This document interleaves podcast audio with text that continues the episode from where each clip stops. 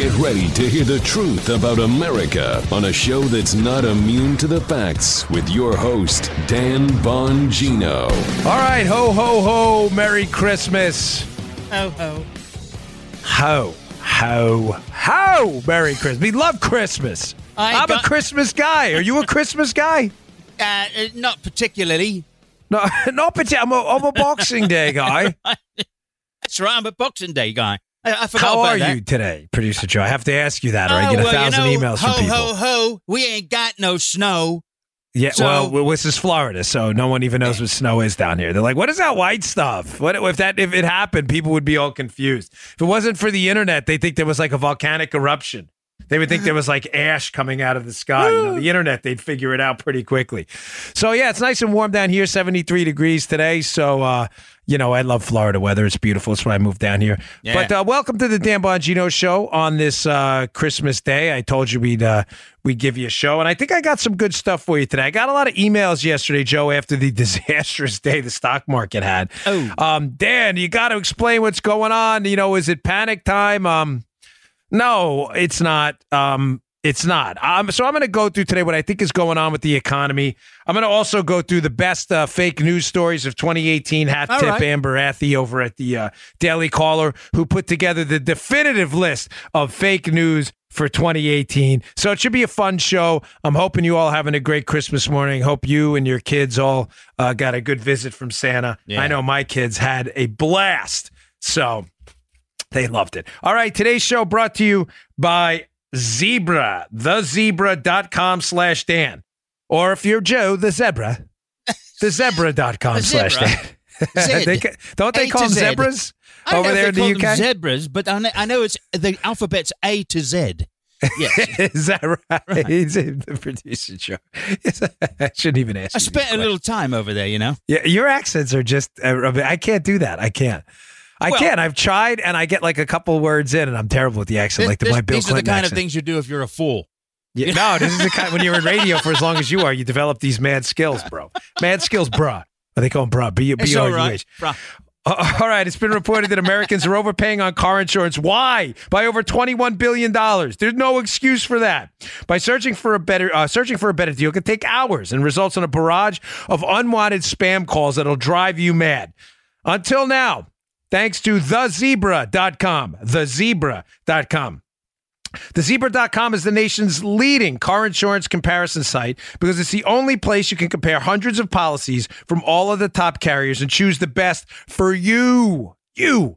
Plus, they will never sell your information to the spammers, so they won't drive you crazy, and you won't get all those unwanted calls and emails where you have to hang up on people, and it's really uncomfortable. I hate doing that. Hello, would you like? And I'm like, do I click them? I don't want to do this. It's not right, but I have to. You won't have that problem. You just answer a few questions on a simple, fast form, and they'll find you the best rates and coverage in your state. TechCrunch said it best. The Zebra is kayak for auto insurance. Nice. It's easy. It's quick. It's just an honest way to compare car insurance quotes from all the top providers at once. Support our sponsors. They support us. Go to thezebra.com slash Dan. That's thezebra.com uh, uh, uh, slash Dan. Thezebra.com slash Dan spelled the T-H-E zebra, Z-E-B-R-A dot com slash Dan. Check it. Check it, kiddos. Yeah. All right. What's going on in the stock market? Duh. A little bit bad day yesterday. Nothing like a Christmas Eve 650 point rout. On this. I'm not laughing. It's not, I, I just, uh, the emails were voluminous. You know why my show was pretty heavy on economics uh, Yeah. for a very long time. We still cover it. Spygate tended to take over some of our attention for a while. But uh, this is a worthy time, especially during Christmas, this wonderful day, to tell everybody if you, you want my opinion, I'm going to give it to you. It's not good, but I don't think it's panic time. Let me tell you first what is going on. Uh, a lot of you know this already. I got a lot of really bright financial people. Uh, so uh, if you do and you agree, send me an email. If you don't, you disagree, send me an email. I'll read it. Folks, people are just chasing some yield right now. I mean, it's the history of humankind is to make money and make your money make money on its own. If you can make money by taking the capital you've accumulated and lending it out and getting an interest rate, a return that surpasses uh, inflation, you are making money based on your accumulated capital by not doing anything other than making investment decisions. You're not digging ditches anymore. That has been the story of humankind. It's a story of economic growth. If you have money and you have a big million dollar idea, what do you do, Joe? You take your money and you put it into your idea. If yeah. you don't have a million dollar idea, but you think other companies in the stock market, market that are publicly traded companies, or if you want to be a venture capitalist or whatever, private financing, you can then take your money and invest it elsewhere. And you can chase yield on your money. You can chase return and you want to make more money. With a rising interest rate environment, we're in a rising interest rate environment. They just raised the rate. It's now 2.5.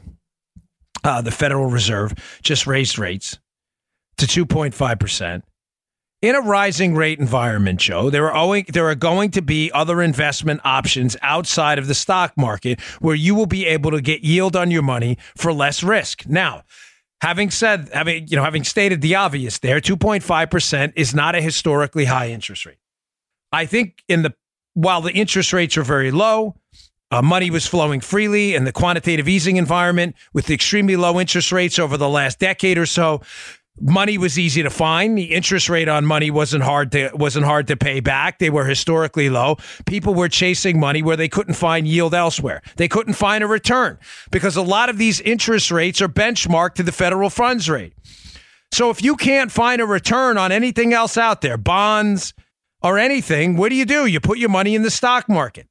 Folks, I, again, I, I don't mean to oversimplify this, but sometimes my experience being fascinated with economics and economists in general is they never give you a definitive answer and they always want to talk down to you as if you're the stupid one when a lot of them not all of them are the ones who always give you the wrong answer There, what, what, was the joke about economists? I need a one-armed economist because they're always telling you, well, on one hand, yeah. but then on the other hand, they always seem to have the wrong answer. You know, other jokes. He has predicted, you know, 72 out of the last five recessions. I mean, when you're predicting a recession every six months, too, this is what a lot of economists do. I'm not knocking them. A lot of them are very bright. I have a lot of respect for uh, Thomas Sowell, uh, Russ Roberts. Uh, uh you know Bob Barro, who did some great work on on government uh, government bonds being net worth or not. I mean, there are a lot of good people out there who are very smart. But if they had the answers all the time, then we wouldn't constantly get this wrong. I could argue and make a def- pretty definitive case to you that the housing crisis we had was a function largely of a lot of loose money as well. So, on the economist side, I know I'm going to get some emails back from people. I'm just asking, like, be civil about it and understand that people like myself, who my education's in finance, that's what I did my business degree in, but economics is my personal passion, that other people out there have alternative views based on history and common sense. We have flooded the money. We have flooded the market with cheap money for a long time. That money wants to make money. Is this making sense, Joe? That money wasn't making money in other interest rate denominated vehicles because interest rates were historically low. Right. So if you're trying to make money on your money and you're not making money on interest rates and bonds and things like that in treasury denominated assets, where are you going to put it? You're going to put it in the stock market, which ran up stock market prices you know, PE ratios. A lot of prices are a lot of stock market. Uh, uh, My my humble opinion, a lot of stocks are overpriced right now because people were chasing yield, which are now simply making a uh, you know what what I perceive to be a modest correction. Yeah, yesterday was bad. We're down quite a bit. But considering the run up, Joe, we've had over the past few years, if you invested your money just you know three four years ago, mm-hmm. when some mar- when some stocks were still cheap, you're still doing okay. You'll be fine in the long run. So I think it's people chasing yield who are now reversing that trend because interest rates are going up and they don't have to worry about the risk of the market. So they could take their money out in a rising interest rate environment, put it in different vehicles where the risk isn't there. I don't think it's time to panic. Now, on the interest rate front, because I'm getting a lot of feedback about this. And I, by the way, so you know, because I'm always open to alternative perspectives, unlike some other shows out there, challenge the host all you want. In today's show notes, I have an article at the end by Louis Woodhill, who I have tremendous respect for, and Stephen Moore, two very bright guys who completely disagree with me. I have their article up in the Washington Times saying this is a catastrophic mistake, the Fed raising interest rates.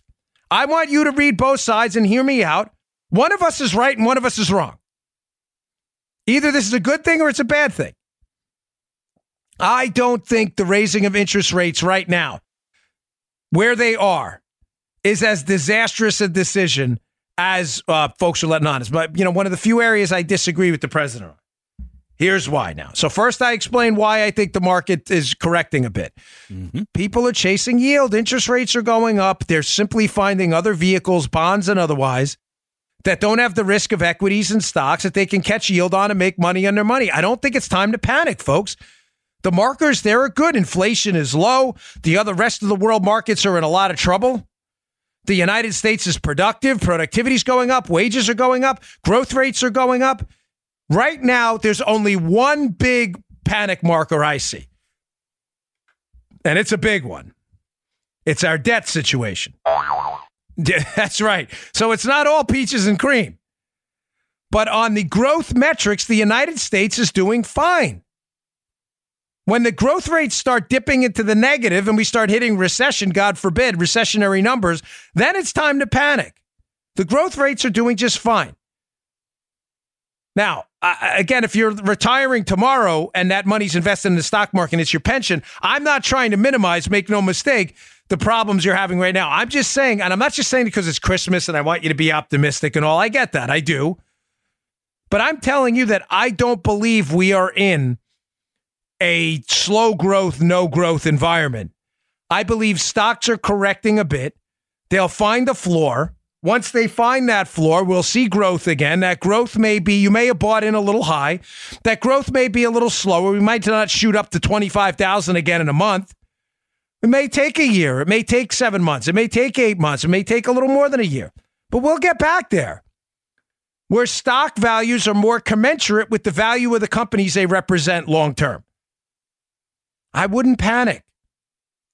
People are simply taking money from one vehicle and putting them in another. Okay. Uh, another reason not to worry. Folks, there's money to loan. There's money to loan out there. When you look at what's happening in financial institutions, the, the credit is not hard to find. It's just not. You know, one of the reasons you want to you want to keep uh, interest rates low during growth periods is because you want businesses with good business opportunities, Joe, to be able to find money to invest in those opportunities, produce productive business ventures, pay their employees well. I get that. Mm-hmm. But there is money to loan right now. There's really no disastrous signs. You can always find some hallmarks of, hey, this could be a little bit of trouble. But there's no disastrous signs of, of, of short money, people not being able to find money to fund quality business ventures out there. Loans are available. Sorry, had to move the fan a little bit. It's getting a little hot in here. Loans are available. Money's available. Credit's available. The economy's growing. Again, not I, I don't see any really flashing red flag. Now, again, uh, the debt situation's bad. I don't want to minimize that. One more reason not to panic here. Ladies and gentlemen, overseas is a mess right now. Oh. We have a global economy. We are not the only ones, U.S. citizens, looking for yield, searching for yield, and looking for ways to make money. I think that's obvious. It's not like some Dan Bongino was like, wow, really? Other people are looking to make money too? They are. The problem is, how do you make money on your money as I started the show? I mean, there's ways to make money. You can work, you can develop income.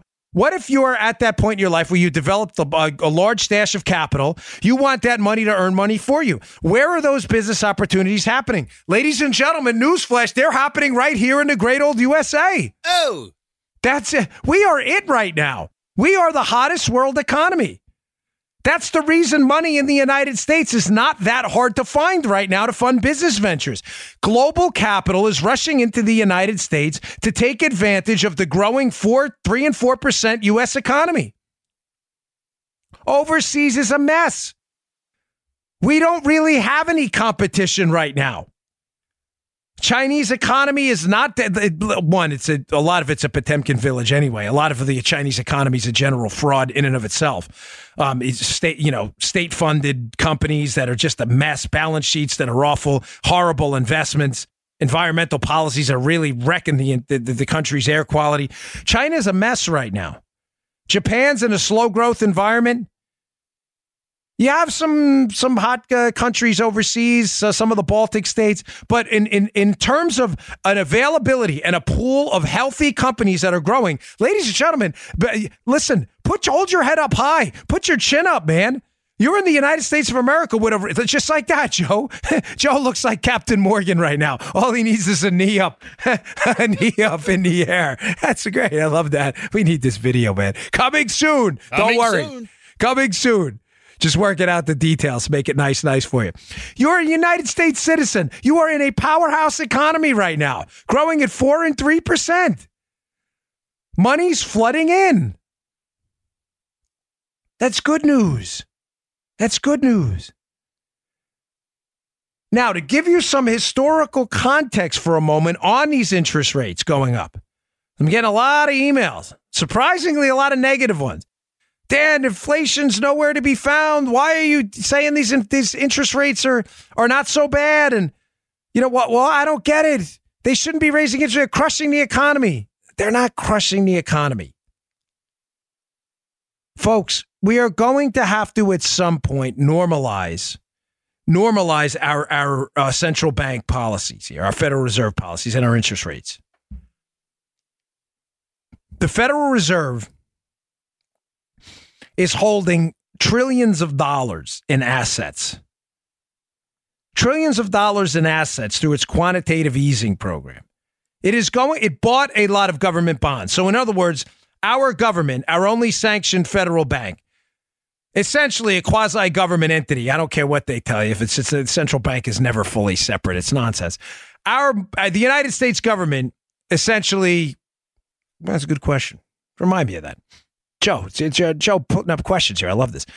The central bank, the United States, essentially printed money to buy its own debt, which created more debt. Why? Because we printed more money, which made your money worth less. It's called quantitative easing. We're holding uh, U.S. government denominated assets in the Federal Reserve. They're unloading that at the same time they're upping interest rates, which is leading to kind of a double whammy effect. Because when the Federal Reserve, think about it in reverse, it's easier to understand. When the Federal Reserve is printing money to buy U.S. denominated assets, it can drive interest rates down because it can buy those U.S. denominated assets and debt at a lower interest rate right? If if they can't sell it, then they got to up the interest rate yeah. to sell it. To, you get what I'm saying? The federal government. But if the Federal Reserve comes in and goes, you know what, we'll buy it at whatever, they can artificially lower interest rates by printing their own money.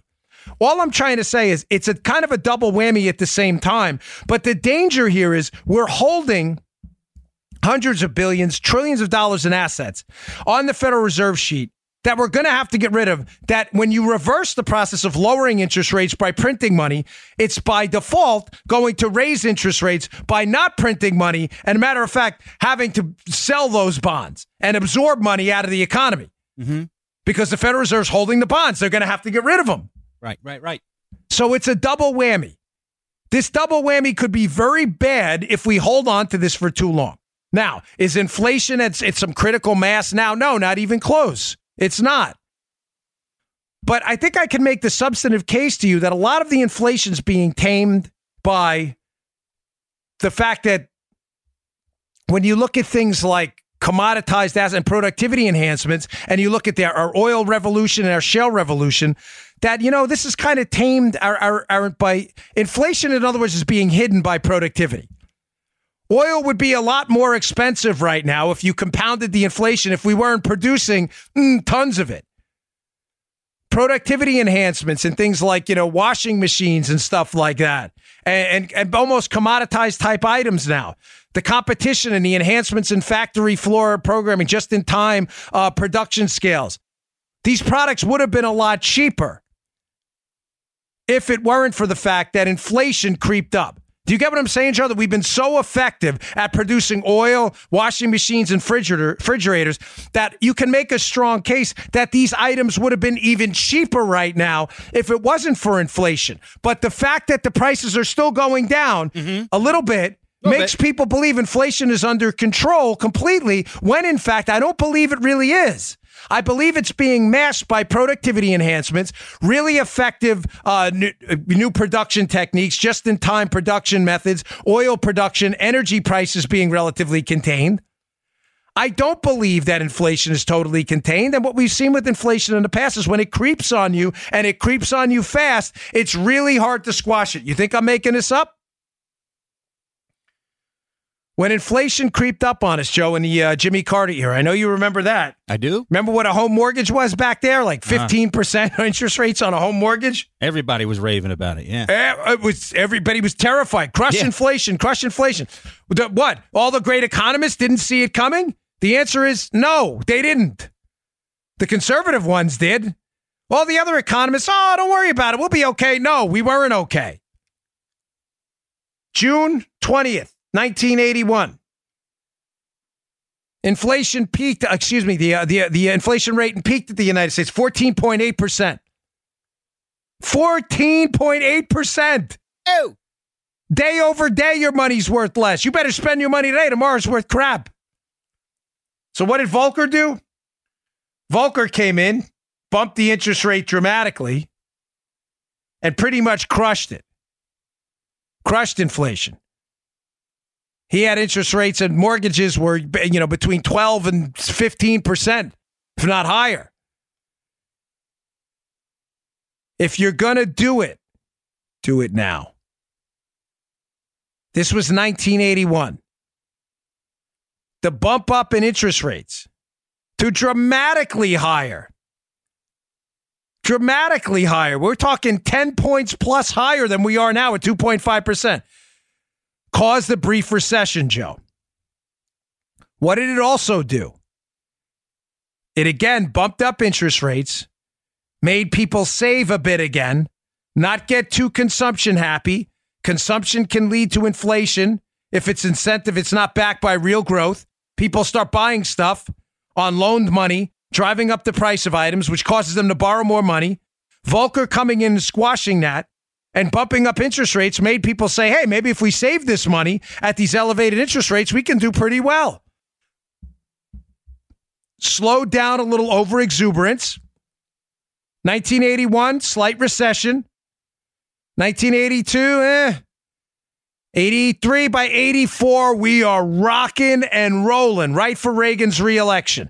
6% growth in 84, twice what the uh, the uh, the rates are now under Trump. And it 3%, what Trump's doing now is don't take that as a shot. It's not.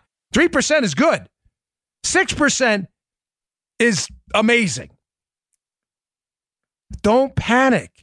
We're not even close to where we were under Volcker, where money almost completely dried up. How are you going to get a mortgage at 15%? Ew. That happened, folks. Happened in my lifetime. I mean, I'm only 44. I remember it. Yeah. I remember my Aunt Jane buying a house on, was it 62nd and Cooper Avenue or something in Glendale? And my mother telling me the mortgage was going to be like 13%. And I was always at the numbers as a kid. I was like, wow, that's a lot of interest. Right? The rule of sevens, you know, at 7% interest, every 10 years, it that doubles. That, folks, this is we're not. You understand? We're not even close to that. Th- think about this. Putting this in perspective. And I'm trying to keep a smiley face on for a bit. Words, don't panic. I, nobody likes interest rate hikes. Nobody. I understand the president's concern.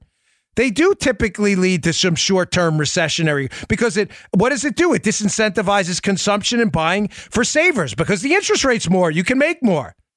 But when you save that money, where do you think the money goes? They don't burn it.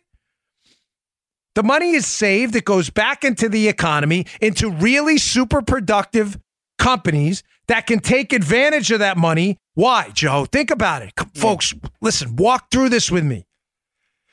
If interest rates were 10%, who is going to borrow money at 10% if the product they're putting out there isn't going to make them 10 or 15% of their money back? The answer is nobody. Yeah. So, what happens at high interest rates? Companies that are struggling and only have marginal investments wind up, you know, just treading water for a while. Companies that have really good, bold ideas will borrow that money. They'll pay back the savers a tremendous interest rate. They'll put it into products they know will succeed. Those products will change our lives, computers and AI and all of this stuff and new medical technology. And the world's a better place in the long run. It's not all bad. Think about this. In 2007, Joe, Mhm. in 2007, the interest rates were 5% right before we took a, another dive into another mini recession. We're only at 2.5 now. In other words, historically speaking, folks, we're not even close to really high elevated interest rates. We're not. You have to squash inflation before it starts to permeate your economy, not after. One final point on this. Folks, God forbid there is a recession, even a short lived one. You need room to cut, according to traditional Federal Reserve policy. I wish they wouldn't do this, but they do. I wish we would stop doing this interest rate targeting and start keeping. Uh, uh, you know, Scott Sumner has some interesting theories on this stuff about the ability to keep the uh, the purchasing power of the U.S. dollar uh, relatively stable instead of focusing exclusively on things like interest rates. I may be poorly summarizing his work. I'm sorry. He's very bright. Um, but this room to cut in a recession has been a traditional staple of economic policy. In other words, when there's a recession, lower interest rates allow people to get, you know, their hands on money at a cheaper interest rate. Folks, how are we going to lower interest rates at 2.5%? There's almost nowhere to go. We were at 5% right before the dip last time. If we raise rates now, when we can absorb a bit of it, it is a good thing. It gives us some leeway. Again, I don't mean to sound Pollyanna ish, but I think we're in a good spot. If we can get our hands on government spending, Trump has been great on regulation. He has been great on tax cuts, on deregulation, I should, I should say. He's been great on tax cuts. He's been great on immigration policy. He's been fantastic on bringing a semblance of justice back to our court systems. All I ask is be patient. You're going to have some stock market corrections. You may have a mini dip, a mini recession. Remember what happened in 81 with Reagan? They were calling for uh, Reagan's head. And by 84, he won 49 out of 50 states. He had tamed inflation. Successful businesses had got their hands on money and built out productive capabilities. New products came into the market. Your money bought more. Remember that. You know, inflation's not a good thing, but def- deflation's not always an awful thing either. Inflation means your money buys less, right? Simple as that. Inflation's great for debtors. Deflation's great for savers. Why? Because deflation, your money buys more. I'm not t- saying deflate. There's deflation debt spirals and things like that where you rush to pay off debt quicker because the debt's worth more too, right? I get that. Think about it, right? If you owe a lot of money, inflation's your best friend because your money's worth less, Right, but so's right. the debt. So's what you owe. Mm-hmm. If you make a hundred thousand a year in an inflationary environment, your hundred thousand dollars buys less. But if you owe three hundred thousand dollars on your credit card, you owe a whole lot less too, because that three hundred thousand is worth less. The opposite happens in deflation. That debt you have is worth more, harder to pay off because the dollar's worth more. But your money's worth more too. It incentivizes saving, building up capital, saving, putting that putting that money back into economy that can build out a productive capability. This is not all bad. Listen, I don't usually recommend um, books because they're well, I do sometimes, but they're only if they're really good. There's a book out there by Hunter Lewis called Why Keynes Was Wrong. It's very readable. It's very real. You can get through it in a couple days. Why Keynes Was Wrong by Hunter Lewis. Read the book. It is a fantastic manifesto on everything I'm telling you now about how deflation isn't always bad, how inflation isn't always great, how that the, the, this common knowledge out there, I use air quotes there, that, uh, you know, inflation's a horrible thing all the time and in every circumstance, and deflation is an, is an awful thing all the time in every circumstance. Read it for a perspective on what that means. It's really good. It explains a lot of what I just said. Very, very good book. Okay. Um, oh, hey, put Dan, that question a, a listener uh, writes in Calvin Tilbor from uh, Fishhook, New Jersey. What'd he he says say? he really likes to listen to you when you're talking about the economy, but Yes. he wants to know what what it would take to scare you about this economy. What it would take to scare me. That's a great, you know, I like this segment. Maybe we should do this once in a while on holiday specials where you, where you take questions. You know, tweet them to producer Joe. He's at Joe Haas with Yeah, a Z1. ahead, man. All right, I'm going to answer. Let me get to this read. Uh, and I'm going to answer that. Hey, dog food companies claim to use natural ingredients, but what kind of beef or carrots can sit in a paper bag for a year? Ah, nasty. We can't eat processed food for every meal and be our healthiest, and neither can your dog, not your doggy. Introducing the Farmer's Dog, the company helping dogs live long and healthy lives with nutritious, fresh, ready to serve dog meals delivered directly to your door. Clever marketing has convinced Americans to feed unhealthy kibble and canned mush. That stuff is gross. But the Farmer's Dog is different. Complete a short online quiz. It's really easy to do. And a vet developed plan is created just for your dog. My adopted dogs Linda and baby. Love it. It's not Linda like the name Linda. It's Linda. It's Spanish for beautiful. That my my mother in law's Colombian. People say, "Oh, why did she name a dog Linda?" That's a woman. It's not Linda. Linda.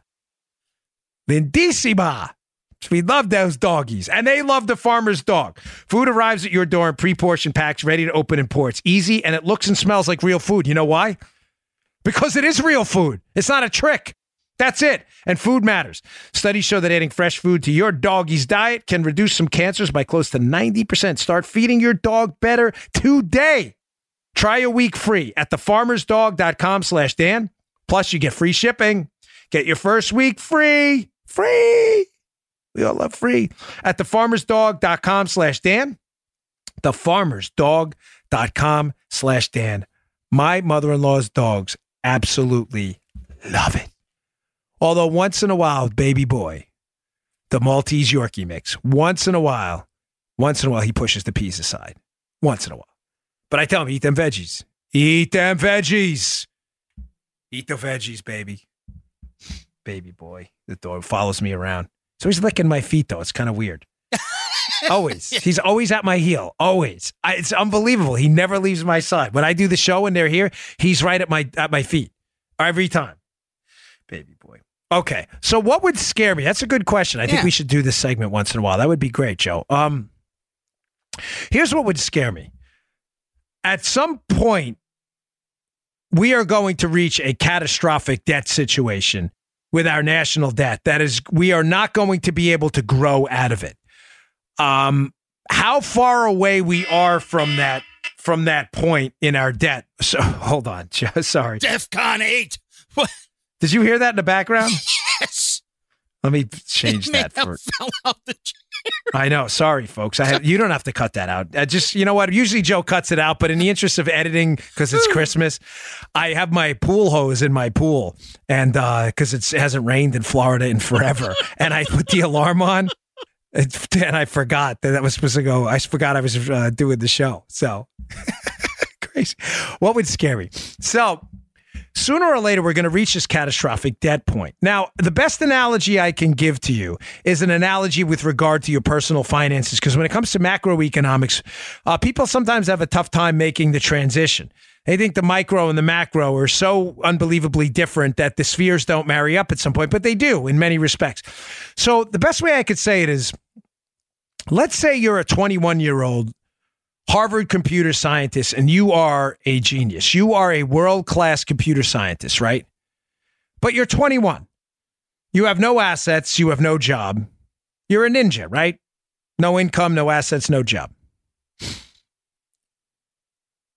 Say you have a credit card, and in order to finance your education and your lifestyle, you're pouring onto that credit card $150,000, $200,000 a year for all, for all four years in college, two years of grad school. You're upwards of, by the time you're done, close to a million dollars in debt. You have not made a dollar yet. Can we all agree that would be catastrophic? Yeah.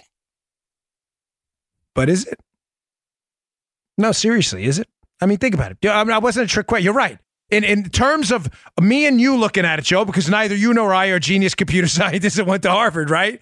Joe and I worked really hard and got to where we are now, but uh, it was a lot of, you know, people who helped us along the way. If you really are the world's premier computer scientist with a graduate degree in AI, computers, tech, and quantum mechanics, and you are it, Ladies and gentlemen, is that million dollars you've accumulated, whatever, in a bar tab, education, room, board, food, is it really that bad? And the answer is probably not, Joe. Mm. For you and I, it is. And our listeners, many of us, yeah, it would be terrible. It would Uh, ruin your entire life. But the chances are this kid is going to graduate Harvard Graduate School, get his first job, and he's going to be courted by every major tech company in the business. He's probably going to have roughly five, six hundred thousand dollars worth of salary, if not more. While he's producing patents, he's going to leave after two years, start his own company, whatever, uh, diddlydo.com, whatever it is. He's probably going to make another couple million dollars there, and the guy will be worth, I don't know, by his 30s, 10, 20 million. Oh, okay. So, on a good note, because you asked me what would scare me, on Yeah. a good note, debt isn't always a bad thing if it's somewhat productive. In other words, this guy was using his debt to get through school, live a life. Granted, not all of it was good. He probably spent a lot of it on like bar stuff and hanging out and hotel vacations on the weekend to the Maldives or whatever. But most of it was his education. The United States is in a similar scenario. We're wasting a ton of money entitlement programs that are out of control right now. When I say wasting a lot of money, I mean just completely entire. There's the, the projection for future spending is not in any way commensurate with our ability to pay for it. Um, social programs we can't afford, but there's also some good spending. A military that can protect our economic vibrance, our borders, our law enforcement apparatus, a court system that can protect contract law. So some of that debt isn't bad. It's not all a catastrophe. Now, what's the problem, Joe? What would scare me is if the third year into that Harvard kid's education, all of a sudden he comes back with a 2.2 GPA and he's not as smart as we thought he was. Ruh-roh. What would the analogy to the U.S. economy, folks, Hmm. is what happens when big government policies start to take over again. Tax hikes, which suck money out of the economy, the regulatory front. We elect another Democrat. The economy slows down. All of a sudden, our GPA goes down to one, 1.5, and two again. All of a sudden, that $500,000 salary coming out of Harvard ain't there anymore. Now they're like, yeah, we'll give you 50000 You can start in a mailroom, but I have a million dollars in debt. Yeah, don't care. Too bad. So sad. The point is, we need eight more years of this. We need eight more years of deregulation. We need eight more years of strong tax reform. We need eight more years of vibrant growth to be able to make the debt we have manageable. What terrifies me is the debt is accumulating so quickly and the interest rates so quickly on that debt that the debt is soon going to spiral way past our ability to grow out of it. And we're going to be, sadly, that kid in the mailroom soon if we don't stop this soon. That is the biggest alarm, red, uh, you know, red siren going off, ding, ding, ding, ding, ding, ding, ding, right now. Bell ringing after class. That is what terrifies me. If we could just put a lid on our spending and get a hold of this administrative state while simultaneously keeping these Trump tax cuts and deregulatory reform going, I think we're on a glide path to prosperity you've never seen before. But it is entirely, entirely dependent on us getting a lid on spending, Joe, or growing the living crap out of this economy so fast that the debt doesn't even matter. But one of those things has to happen. Either he stops spending the million dollars because he's got a 2.2 GPA, he goes down to maybe 20,000 a year with a manageable debt, or he gets his GPA back up to 4 and he's not worried about the million dollars. You can, one of those things has to happen, folks. And right now, we're only at the 4.0 GPA, but he's spending 5 million a year. He's blowing it out. Big time bad news. All right, cool. Uh it's good. I like that segment there. All right, the fake news stories. Amber Athey at the Daily Call. This is great. I love this piece. Before I get to that, let me uh, uh, do our last read for the day on Christmas. Folks, listen, we all, you know, around the holidays, I just had three cookies. By the way, can I, I want to thank Lee out there. You know who you are. Lee sent a nice video. Um, you know, I don't want to say what it is because uh, I don't want to out him at all, but uh, it was a really cool video of Christmas. You know who you are. Uh, that was very nice of you to do that. So thanks a lot. But it's the holidays, and uh, I should have said at the beginning of the show. I had a little note. We all tend to eat a little rough. I just I got a gift from one of my uh, agents. agents. That sounds so not me. That sounds so lame. Agent. I never in my life thought I'd say that ever, ever. But I don't know how else to say. I'd be lying. Otherwise, I don't lie to my. I do. Unfortunately, now with a lot of stuff taken off, I need to. Other people have to help me out. So one of my uh, my agents, I can't even say it with a straight face. one of my, let's call him one of my friends because I can't do it. One of my friends sent me a box of these cookies that were really good. I ate like three or four of them, which turned into seven of them, which turned into the whole box. Uh, it was it was squatting day. I hit a hard workout in the gym, and you know it gets rough around the holidays. So what better way to work on your health? Your immune system, your cognitive abilities, your general overall health, your looks, and you want to feel better, than to commit now to eating more fruits and vegetables. Now, what's the problem with that? The problem with that is a lot of us, not all of us, but a lot of us are just terrible cooks. Joe isn't. I am. If it wasn't for my my beautiful, talented wife, I would be a disaster. She cooks great. I can't cook to save my life. So how do we prepare fresh, high quality fruits and vegetables we know will improve our health, make us make our health make us feel better? The answer is go to brickhousenutrition.com slash Dan, pick up Field of Greens today. It is real, ground up, fresh, wholesome fruits and vegetables ground up into a delicious tasting powder that will help you start off the new year the healthiest way possible with a good, staple, nutritious diet. This stuff is fantastic. You will look better. You will feel better. My mother in law always tells me, Danny, I love the way she says it. She's like, your skin looks good. She watches me on TV sometimes. I'm telling you, it's the brickhousenutrition.com slash Dan. Field of Greens, baby. Field of Greens. Remember Flavor Flav? Yeah, boy. Remember, I love Flavor. Flavor. Flavor, I, I, used to, uh, back in the day, you know, New York, that was it. Everybody, you didn't listen to anything else. Joe grew up in the rock and roll era. I grew up in the rap era in New York. Everybody loved Flavor. You need the flavor. You, whoa, what a segue of Field of Greens in your life. Although it's an OR at the end of that flavor. Flavor's an A at the end. The other flavor. Go pick up Field of Greens today. Brickhousenutrition.com slash Dan. Pick up a jar of Field of Greens today. it is. It's great stuff. I'm not kidding. You'll feel awesome. Knock on wood. I've been, I haven't felt great forever. I, I'm always afraid something's going to change. All right. Amber Athey, I'm, I rarely do I include an article two days in a row in the show notes, but this one's so good I put it in uh, so nice I'm going to put it in twice. Fake news stories of 2018. I'm going to go through some of the finer ones. Uh, fake news story number one. The Washington Post blames the tragic death of a seven year old migrant on the Border Patrol. I talked about this last week. This was a grotesque story uh, that should insult the intelligence of just about every uh, rational human being out there. Ladies and gentlemen, that was a horrible story. Everybody knows it. So, Christmas, I'm not going to, I talked about it last week.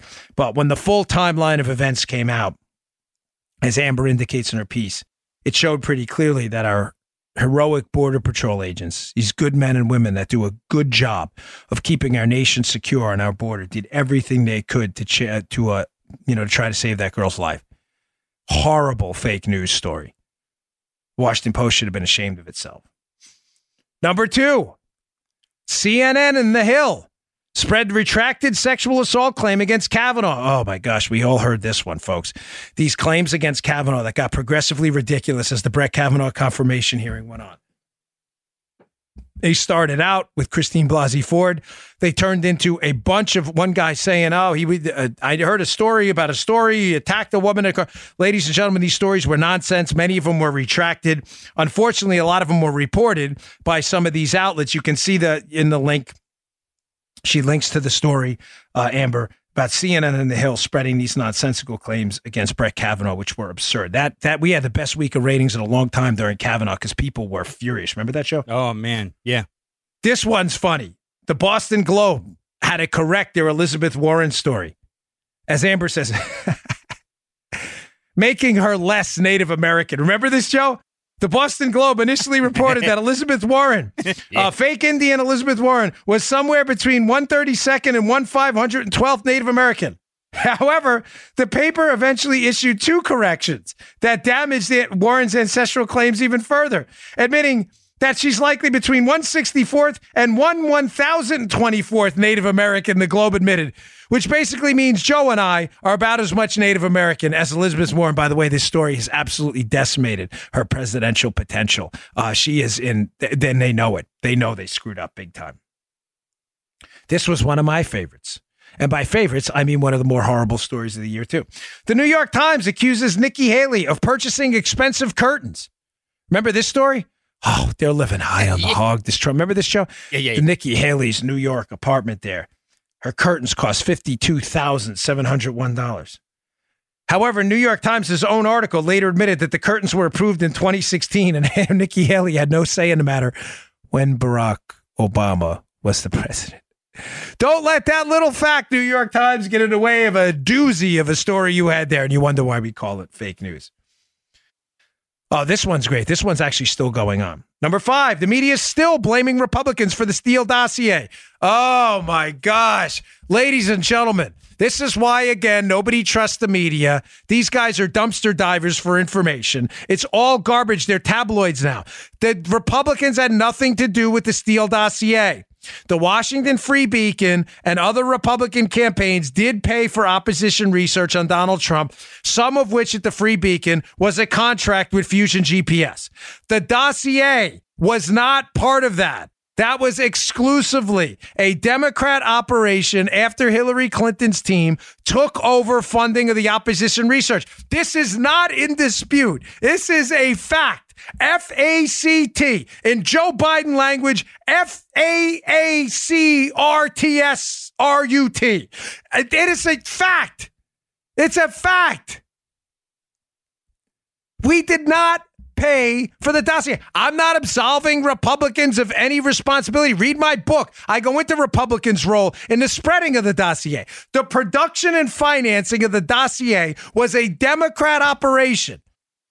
Man, the media will continue to parrot this nonsense. It's embarrassing.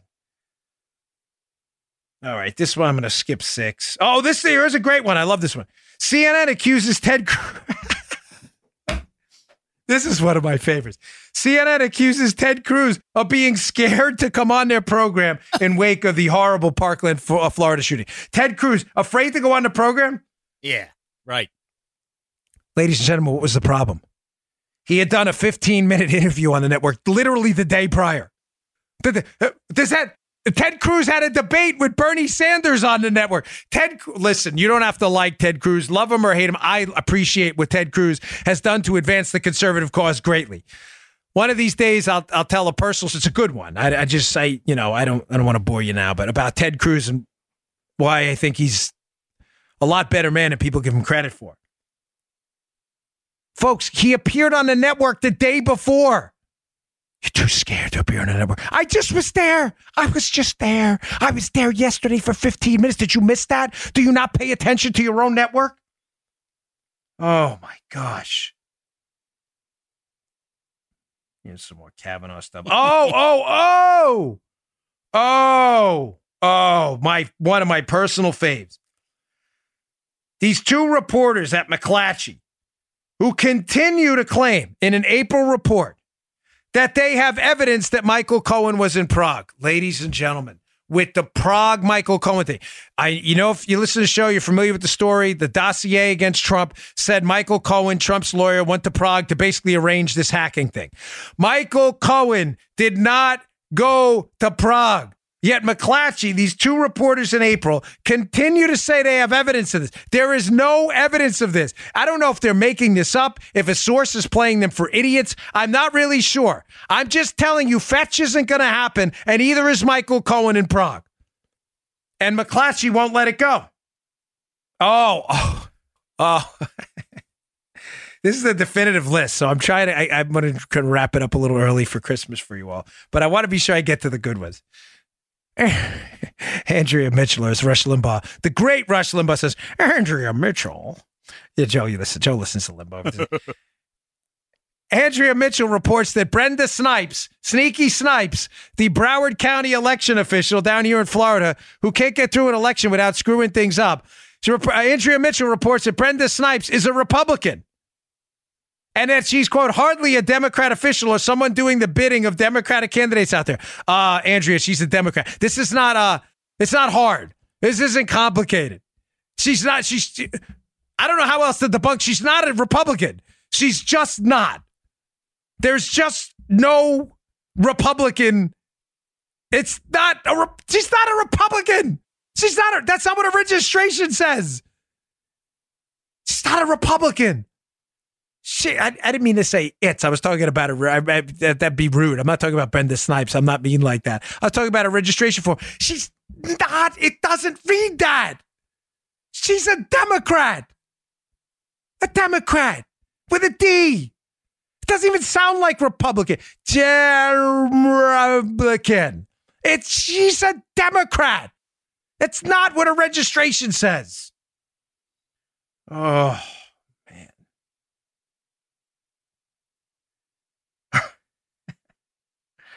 oh, oh, oh! This was a good one. This, uh, the, you know what? This will be my last one. Sorry, because there's a lot on here. But Lanny Davis. Remember Lanny Davis in the Trump Tower meeting? Yeah.